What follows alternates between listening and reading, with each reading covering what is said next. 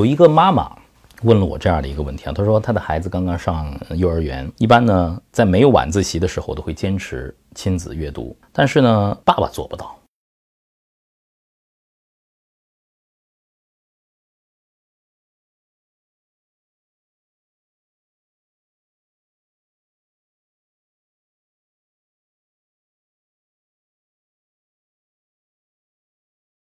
掉啊，固定的时间、固定地点和固定陪伴人。这位妈妈在没有晚自习的时候，已经做到对孩子的这个用心的陪伴了，所以说要为妈妈的陪伴鼓掌。但是现在她烦恼的是，怎么样调动爸爸主动的参与到亲子阅读当中来？这可能是很多中国家庭啊，经常会面对的一个比较头疼的问题啊。在家庭教育里头，做主的实权派 大部分都是妈妈。而爸爸呢，就成为那个赚钱的啊，影子爸爸，因为太忙了，没时间。然后呢，甚至是妈妈就认为这是我的领地啊，爸爸就不要来操心参与了。那造成爸爸变成影子爸爸，甚至有的时候呢，经常还添麻烦。他一来变成了个猪队友。我作为一个爸爸，两个女儿的爸爸，我觉得咱们是后备军呐，不能当猪队友啊，不能当影子爸爸，要让爸爸参与到家庭教育和亲子共读当中来。妈妈首先得和爸爸，得和你的丈夫好好谈一谈，让这位父亲啊真正的意识到父亲的陪伴是多么的珍贵。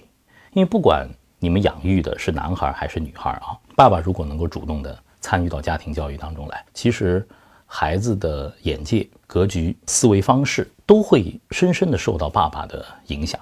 甚至男性思维当中的那些优点，比如说逻辑思维、科学素养、勇气。这些都会给孩子。妈妈在陪伴孩子的时候，拥抱是一个大概率的场景；但是爸爸在陪伴孩子的时候，他会把孩子举过头顶，孩子会站在爸爸的肩膀上，看到一个更大的世界。这就是父亲陪伴的这种珍贵和不可替代的地方。夫妻之间得有这样的协调。那么涉及到实操的过程当中呢，首先我觉得妈妈得放手。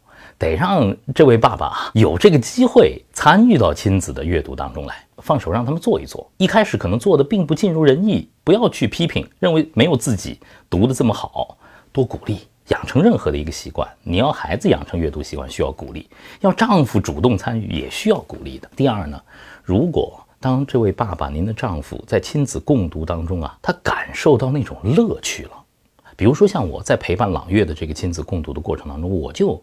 感受到了巨大的乐趣，因为当孩子和你共同沉浸在一个故事、沉浸在阅读过程当中的时候，他们那个小眼睛闪烁的光芒，一个又一个的这种千奇百怪的问题，你和他之间非常亲密无间的问答对话，那难道不是亲子关系当中最美妙的瞬间吗？那如果爸爸从这个过程当中感到乐趣了，好，他一定会有主动。